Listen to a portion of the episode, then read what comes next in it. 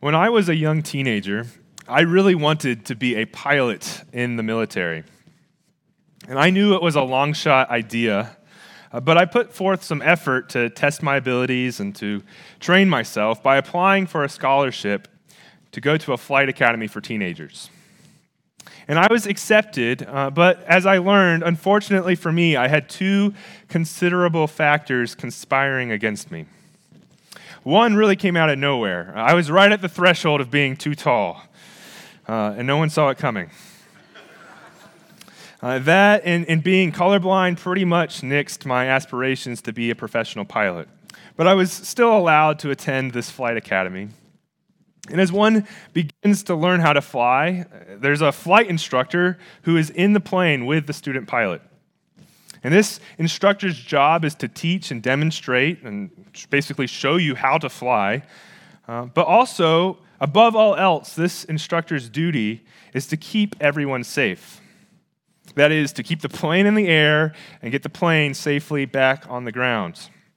And so for me, as someone at the beginning of my flying journey, I needed my flight instructor for two reasons. Sure, I needed him to teach me how to fly, but I also had a very real need for him to keep me safe. There were two truths present at the same time. I needed him, and I also needed to be like him. And so as we segue to John chapter 13, I want to point to the same idea here in the text before us. This text is often the go-to passage on serving. While we certainly do learn a great deal about serving, and we will this morning, there are also other truths that arise out of this passage. As much as this passage teaches us how to serve like our Savior, it also points us to our need for our Savior. We need to be like Jesus, but we also need this Jesus. And so that's our big idea for this morning. Jesus displays his loving humility so that we see our need for him and our need to live like him. We need the Savior who loved us to the end, and we need the Lord of creation who humbled himself for our sake. And we need the servant to show us how to live life. And so to truly serve and live like Christ, we're going to see this requires love, humility, and actual action. And this love and humility and service is not something that's self-generated out of an independent goodness that we have, but it's really a response to what our Savior has already done. And so whether you serve a great deal and your life is characterized by this service, or you feel like this is something that you struggle with immensely, this passage can exhort and guide all of us in how to be more like Christ. And so, to see this most clearly this morning, we find three prompts that guide us in our Christian walk. And these prompts show us our need for our Savior, our need to be like him. And our first one is this, right there in John 13, verse 1. We need to love like the Savior who loved us. So love like the Savior who loves you. So turn with me there, if you're not already, to verse 1 of chapter 13, and follow along as I read. Now before the feast of the Passover, when Jesus knew that his hour had come to depart out of this world to the Father, having loved his own who were in the world, he loved them to the end. We're helped if we briefly talk through the context for this passage that we're just parachuting into this morning. We are in the last days of Jesus' life. Jesus has spent 3 years doing ministry, and his time on earth was drawing to an end. And verse 1 starts with this temporal statement that the events of today's passage take place right before the Passover meal. And so this means that the prior weeks, Jesus had been in Bethany, where Mary had anointed his feet and basically prepared his body for burial. The prior Sunday, he had made a triumphant entry into Jerusalem to shouts of Hosanna. And during this week leading up to the Passover meal, he had been doing ministry in Jerusalem and at the temple, each day returning back to Bethany for the night. And so on Thursday, The day of the Passover meal, Jesus and the disciples had just completed the dusty few-mile walk from Bethany to Jerusalem, and they are preparing to eat the Last Supper together. And so chapter 13, verse 1 stands as the introduction to our passage, but really it's an introduction to the rest of the book. Jesus knew that his hour had come, that the time of his sacrifice and his glorification were at hand. He was soon to return to the Father. And so there's a great deal of weight that comes with the word hour. Jesus knew exactly what it meant. As one scholar put it, Jesus was not trapped into a sequence of events that unexpectedly led to a cross. Jesus knew exactly what it would cost, and he was prepared to love his own all the way to the end. And so the rest of the Gospel of John is really going to show this love. Jesus dearly loved his own. These are his sheep. He had dealt tenderly with them. He had taught them who he was and what he came to do. He loved them greatly, and he was fully prepared to let his love carry him all the way to the cross.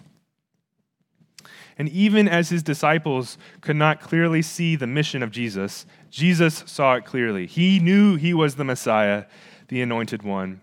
He knew that he had come to serve, to save his people.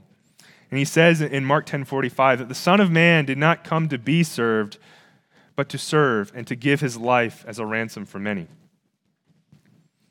And so this is going to be the greatest display of love in human history, that the God of the universe would love so much that he would willingly die for his rebellious creation to redeem them from their own sin and to save them from eternal death. And so this is what loving to the end means. Jesus never stopped loving his people. And he knew who his people were, right? In his midst stood men who would flee as soon as he died. A man would deny 3 times ever knowing him just 2 days later. A man would even doubt his resurrection. And yet, he had a love for them that would put him on a cross for their sake. And so there's 2 truths that our Savior's love teaches us. First, we are in desperate need of this love. We are in desperate need of God's saving love. As a Christian, your salvation is not based on anything that you have done to make yourself valuable or lovable. In fact, you were very unlovable. In your prior condition, you were described as a child of wrath, as prideful, arrogant, angry, rebellious, rejecting God. And the story of the fall and the rest of the testimony of Scripture exposes humanity's problem. This is the problem that you shared in, that our sin, which comes from our own nature, makes us reject everything that is good and of God. And so, Christian, it's very good to be reminded that we were in this position, unloving and unlovable. And it's only by God's love, right, his marvelous love that he unilaterally acts upon, only by this love are we called out of darkness and into light, out of sin and into his grace. And so he loved us while we were still sinners. It wasn't because we were especially cute or we had great theology. It wasn't because we did the right things. It was because of his love and his mercy. And so as we look at verse 1 and we see that he loved his own all the way to the end, we need to know that this is because of God's grace and mercy. Friend, if you're here this morning and you're not sure that you've personally about to say, our God is a loving God. He delights in showing his love. He loves to save sinners. God so loved the world that he sent his only begotten Son, that whoever would believe in him would have eternal life. Right, that's what you need. You need salvation. You need a Savior to save you from the burden of your sin and your guilt. And this is what Jesus did. He died in the place of sinners, and he took the punishment for their sins. And so you don't need to make yourself more lovable. You don't need to do more things to be a better person. You can't do that. You need to be saved from your sin. And so Jesus loves his sheep all the way to his death on the cross because they needed to be saved. And his love for them meant he would die for them. And so today he's offering, right, to you to turn to him and to accept his love. So consider these words today and repent and trust in desperate need of God's saving love. Here's the second. This love teaches us how to love. This love teaches us how to love.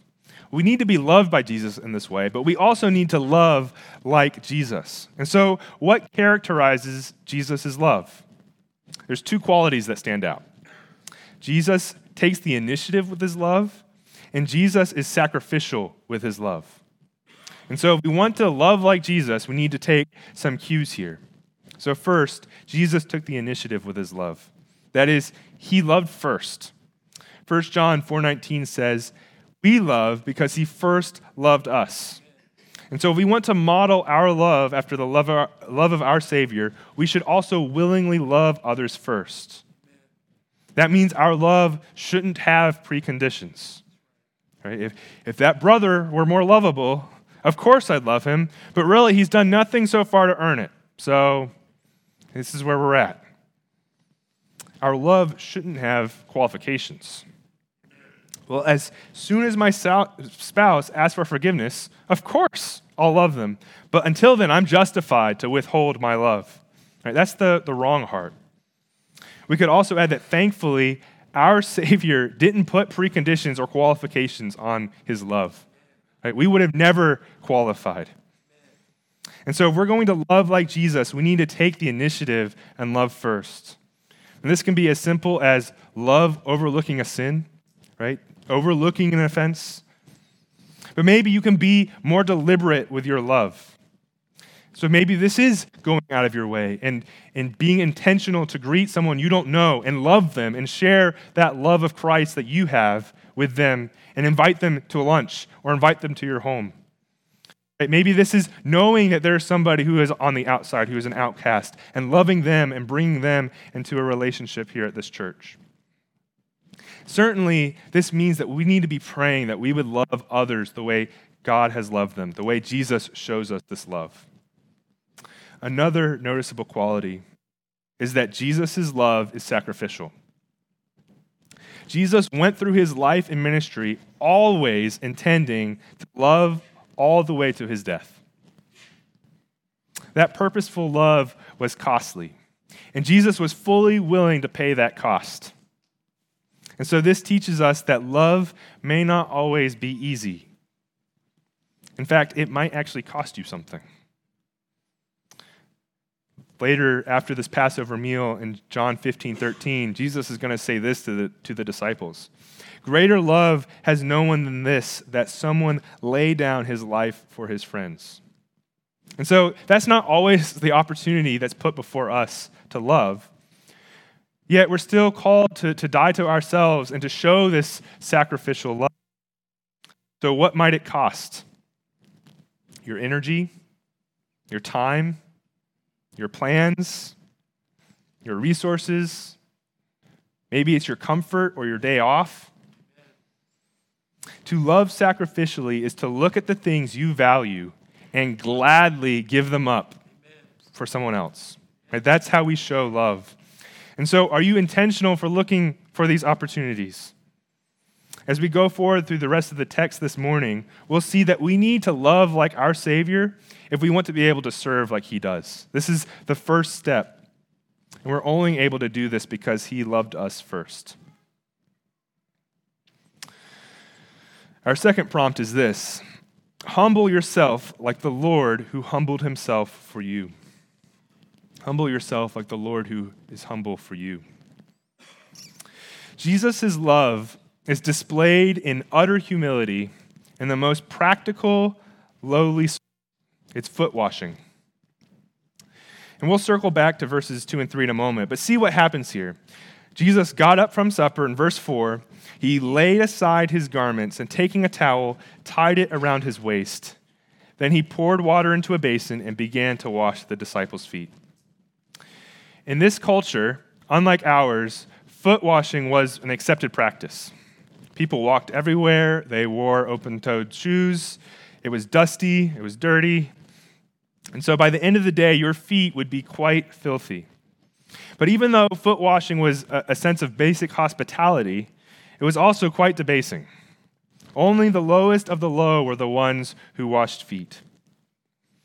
Peers certainly did not wash each other's feet. And so in this culture, those that would wash feet were the women or the children or servants if you had some. And in the Jewish custom, there would even be some that would say that Jews shouldn't wash the feet of other Jews, that this would be reserved for a Gentile servant. And so this menial task is looked upon as the lowliest thing to do. And it was unheard of for one in authority to wash feet. And yet here Jesus is, the teacher. And he's undressing until he's dressed as a servant. And the disciples knew, right, at least some of Jesus' identity. After the cross and the resurrection, that it will be fully revealed to them. But even now, right, they had known that he's the Messiah. They knew he was David's heir, the king.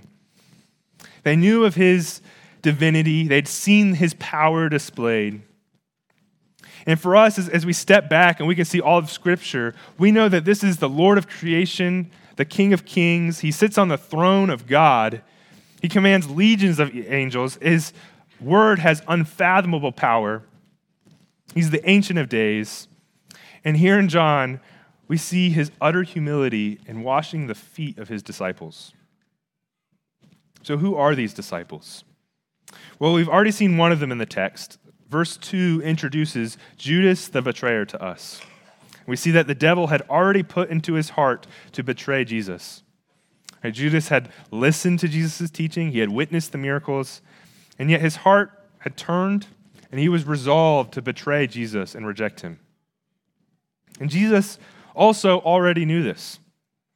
But at this point, the rest of the disciples do not know.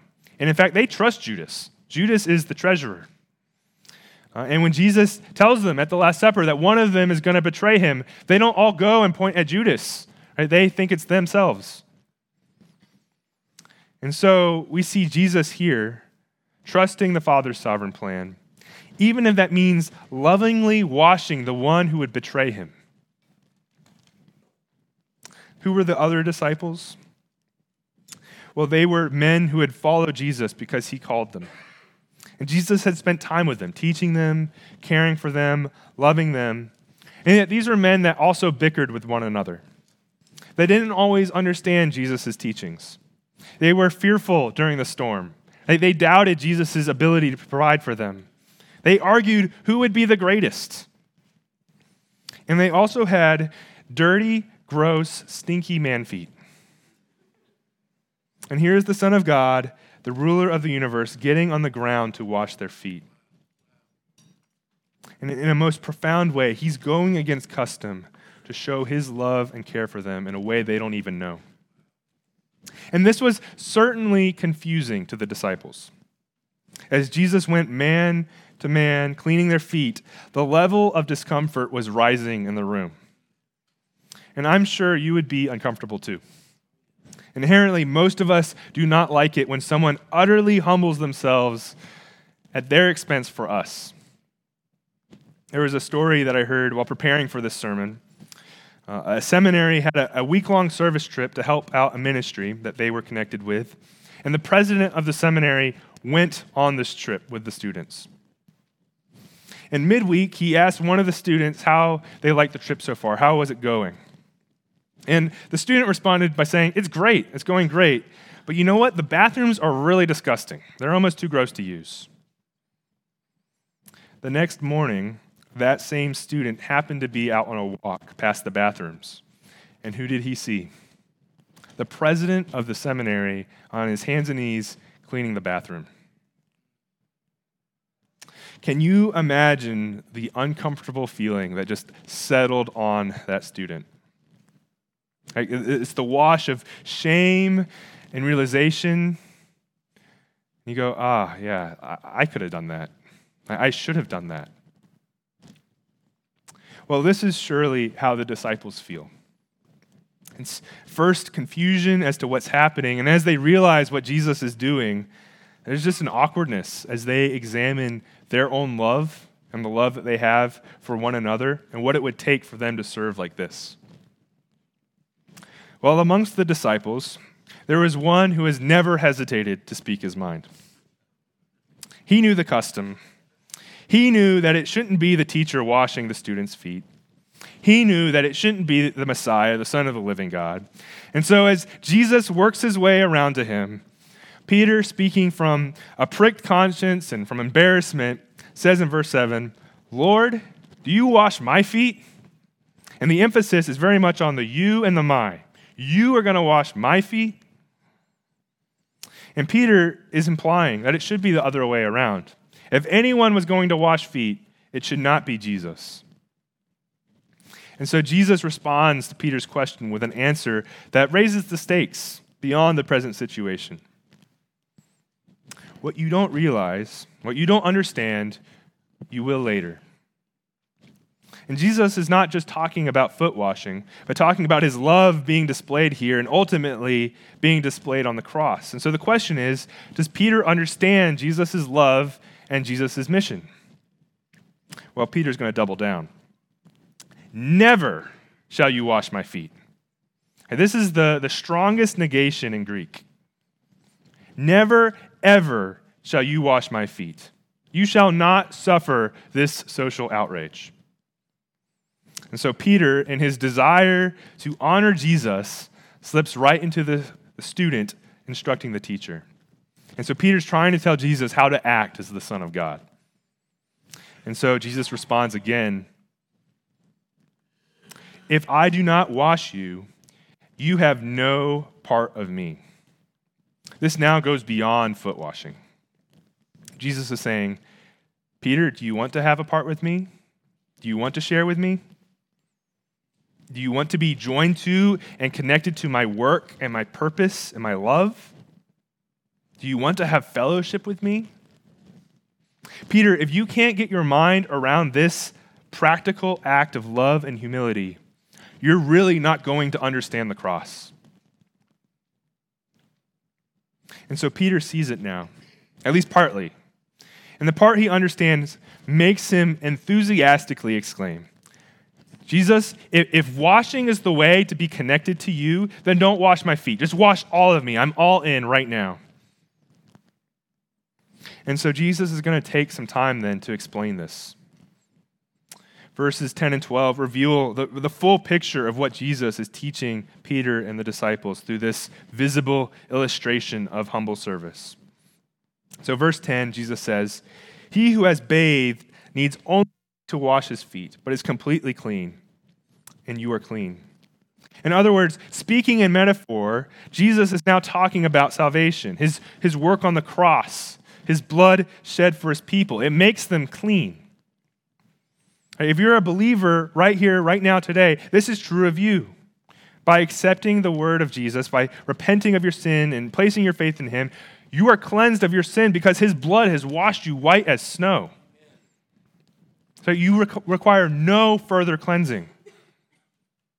Your sins are forgiven, and you have fellowship with God. You are free to enter his presence with joy and confidence. Jesus humbled himself to death on the cross. And his point to Peter is that that cross sacrifice is enough.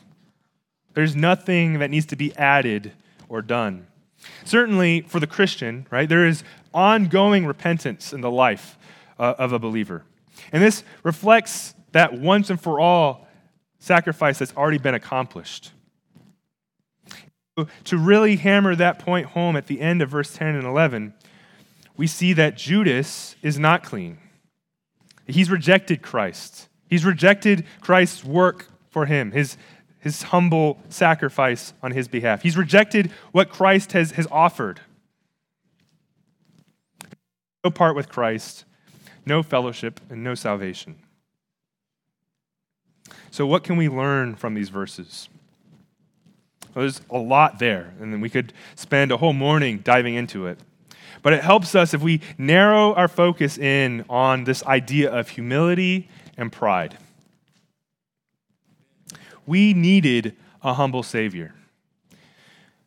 The disciples and Peter probably don't fully comprehend this here in the moment, but Christ is going to humble himself way beyond the idea of foot washing. Philippians 2, 6 and 7 says, "He made himself nothing and took the form of a servant, born in the likeness of man." Hebrews 2:17 says, "He was made like his brothers in every respect, so that he might become a merciful and faithful high priest in the service of God, to make propitiation for the sins of people." Jesus willingly humbled himself so that he could take the punishment of our sin in our place. That's why Paul goes there in Philippians 2 to teach about humility. If Jesus did this for us, we can do it for one another. And that means battling the pride that prevents us from serving. And so as we consider this point, there's really two sides of the coin of pride. On the one side, we have the pride that refuses to serve. And on the other side, we have the pride that refuses to be served. The pride that refuses to serve is the heart that refuses to love. Think back to the disciples. There was a pride that held them back from serving everyone else. And maybe they had a fear, right? If I wash everyone's feet, maybe I'll be stuck as the foot washing guy. Or maybe it was bitterness. Right? Can you believe that that guy said he'd be the greatest? Yeah, I wash some of these feet, but I'm not washing his. Or maybe it was just arrogance. Whatever it was, there was an unwillingness to humbly serve. And that's a love problem. And it's not just a problem amongst the disciples, it's one that we can see too in our own lives. And so as Christians, pride rears its head when our love is misplaced. Instead of a love for Christ that looks out for others, we have a love for ourselves that looks out for our own benefit. The other side of the pride coin is the pride that refuses to be served. And Peter is an example of this. You're not going to wash my feet, Lord. Right? I don't need help. I don't want someone humbling themselves for me. And maybe it's because you feel that you'd be obligated to return the favor. Maybe it's because you don't want people to know your weaknesses and where your needs are and where you struggle. You might be the person who always pulls away. You always leave early. You don't want to share. You want to be self-sufficient in your Christian life. Well, God's plan for his church is for his people to be together, to be a body of members, loving one another, all working together to accomplish his mission. And that means your pride is going to be challenged. You're going to be humbled, and whether it's serving someone else or someone else serving you. And that's a good thing. It reminds us of our King who humbled himself for us. And so let's live like our King by humbling ourselves like him. We now turn to our last prompt in verses 12 through 17. Serve like the servant who serves you. Jesus finishes washing their feet. He gets dressed. He gets back in his place, and he turns to his disciples. In college, my favorite professors were the ones who asked questions. And they would do this to determine what we knew, sure, but more often than not, they were just trying to get us to engage in the topic at hand in a different way, to think about it from a different angle. And so that's what Jesus does here. At the end of verse 12, he asks a question. He's trying to engage his disciples. Do you understand what I have done to you? He's trying to engage their hearts and their minds, and he's doing the same for us right now. Verse 13 and 14. You call me teacher and Lord, and you are right, for so I am. I then, your Lord and teacher, have washed your feet. You also ought to wash one another's feet. Right? Jesus is saying, you know who I am. Right? If I serve in this way, if I love in this way, if I'm humble like this, if I stopped and took time on the last day of my life to serve and care for your physical needs so tangibly, then surely you can do the same thing. Right, to put it another way, as a pastor writes, if you're not willing to serve others, you really do not have the right to call Jesus your teacher and Lord. And that's hard. That's a harsh thing to say, but it's true. And so the question is, what does this actually look like? Do we actually need to wash another's feet? That's how verse 14 ends. Is this a literal command?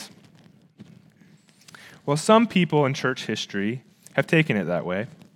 And in one sense, there's nothing wrong with foot washings, but I don't think that's what Jesus is instituting here as an ordinance for the church. And the rest of the New Testament and the early church really don't show any indication that foot washings were a part of regular church body life. Additionally, if this was only a literal command, then I think that would give us an escape from the enormous ramifications of what Jesus is saying here. He's not saying to literally only wash others' feet. Instead, he's saying, you need to serve in this way. Right? You need to love in this way, to be humble like this, to care for the needs around you like this. Right? He's saying, you need to deal with the stinky, uncomfortable situations in your life with love and grace. And he's telling his disciples that you need to be on the lookout for the needs around you and personally go provide. And so this is the example he's provided for us to follow. And so then there's just more questions. Are you greater than your master? Are you greater than Jesus, your Savior? Are we more wise and important than our King? And of course, the obvious answer is no, and we know that to be true. But every time we turn our nose up to something, right, or we let our eyes skip over the obvious problem, or we avoid that one person because you know they need help, every time we do those things, we're neglecting this command and ignoring Christ's example. So why might we be prevented from serving? I know there's a lot of reasons, but I came up with four that I think kind of categorize a lot of ways to think about this. Number one, we can ask the question, am I really needed anyways? Right? Looking around GBC, there's so much ministry happening. People are gifted. They're serving. And you know what? I just don't think there's a need for me and what I can do. I'm not qualified as these people are, so I'm just going to sit this one out. Or maybe you're willing to help, but no one's asked you to do anything. And so you're just thinking, well, maybe I'm not needed. Well, brother or sister, your qualification is the blood of Christ. And if you're in this body, then you're called to serve in this body that way. And so you're part of this family, jump in. Ask somebody how you can do that, and we'll talk through some more practical examples in a moment. But you are needed, right? You are a member of the body, and Christ has put you here for a purpose. Number two, I tried serving before, and it went horribly. Maybe this is you when you went to 3s and 4s, and it just didn't work.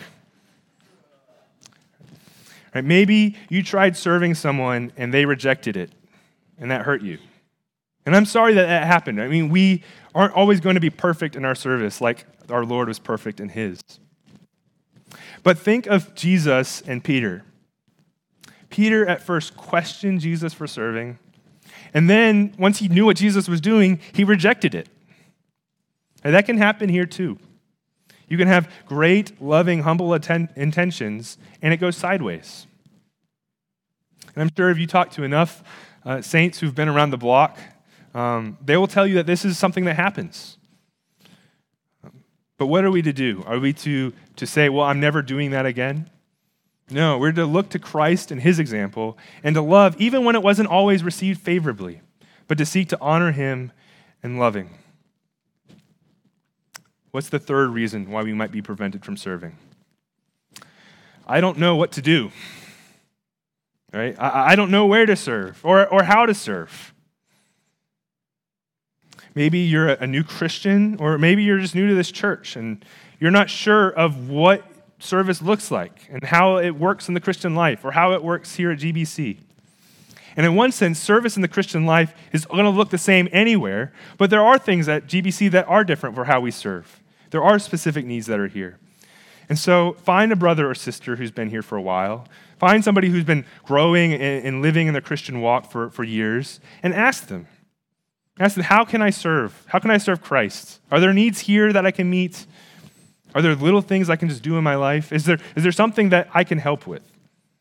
And we'll talk about more of this, more on this in a moment. But the last reason why we might be prevented from serving is because we struggle with loving others. And I think this is something that can be true in all of us, in our hearts.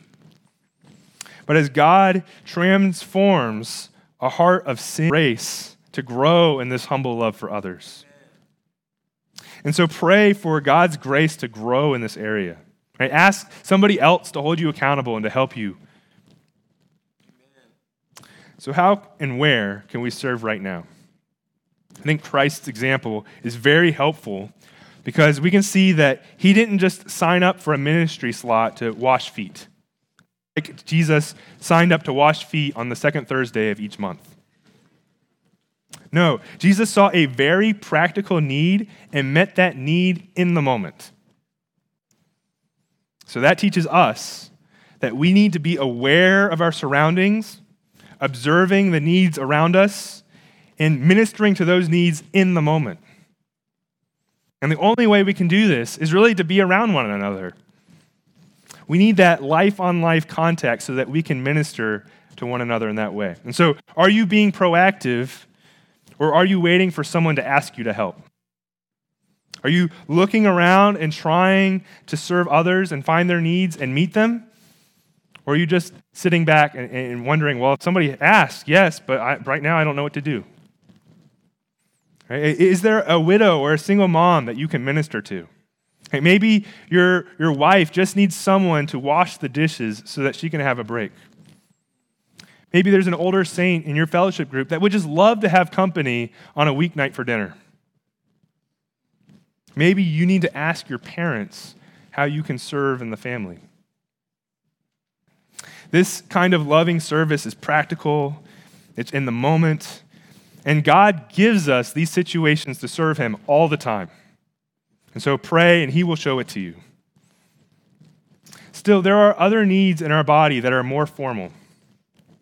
Right? Marco Silva will never turn away someone who's desiring to serve on the cleaning rotation.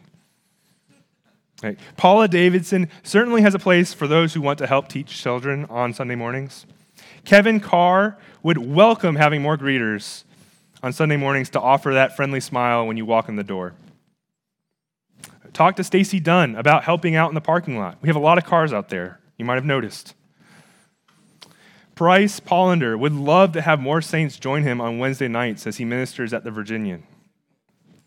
So what am I trying to say? There are ample opportunities to serve our King by meeting needs that our body has right now.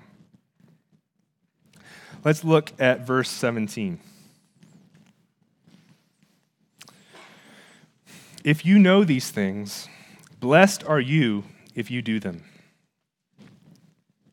As Christians, we know these things. We've been given God's word to show us right and wrong. We've been given the Spirit to prompt our consciences. And most importantly, we have a Savior who has done all these things for us. He loved us all the way to the end. And he humbled himself to take on humanity so that he could redeem us from our fallen condition. And so we have been served in so many ways. God has given us so many means to know these things. And so we do know these things. That's how Jesus phrases this verse. It's not a question of if we know these things. The question is, are we going to do them? And that's the question before us every single day. And it's not meant to be this sword dangling over our heads, like serve or else. But it's meant to be this prompt in our hearts to love others the way Christ has loved us. And so we need Jesus, and we need this loving grace of the gospel every day. And here, he reminds us to love like he does every day too. In closing, please turn with me to 1 Thessalonians chapter 4. 1 Thessalonians chapter 4. I'm very thankful for our church and the love of Scripture that we have, the love of doctrine and theology.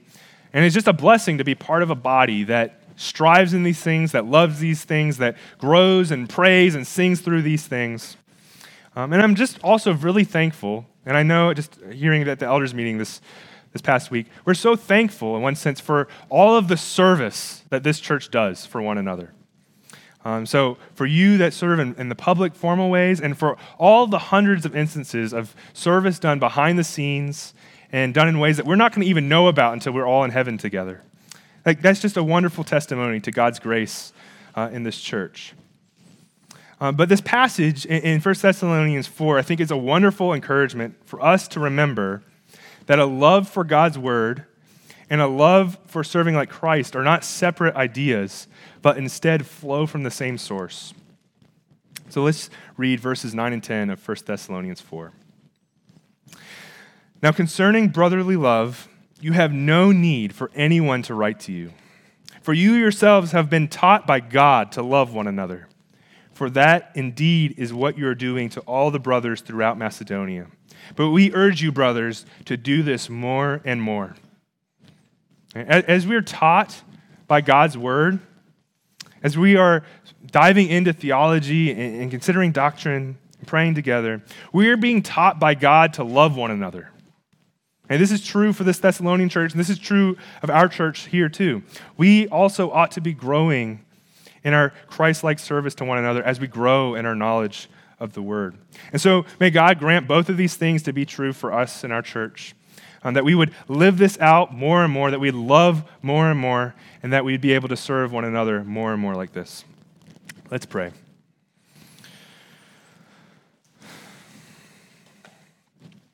God, we thank you for Jesus and the way that he loved us. We were so undeserving of that love. And yet you, in your eternal plan, sent your Son to come and die for us as sinners. And so, Lord, we thank you for that. We thank you for this example of love and how it looks practically. And so, Lord, help us to have this love. Help us to be intentional and sacrificial. Humble us as we just attempt to serve you, Lord. Reveal our pride to us. And Lord, just give this body an opportunity to love and serve one another. Even this week, just remind our hearts of this as we go through our day-to-day, as we're waking up, to be like Christ. And so Lord, help us in these things. In your name I pray, amen.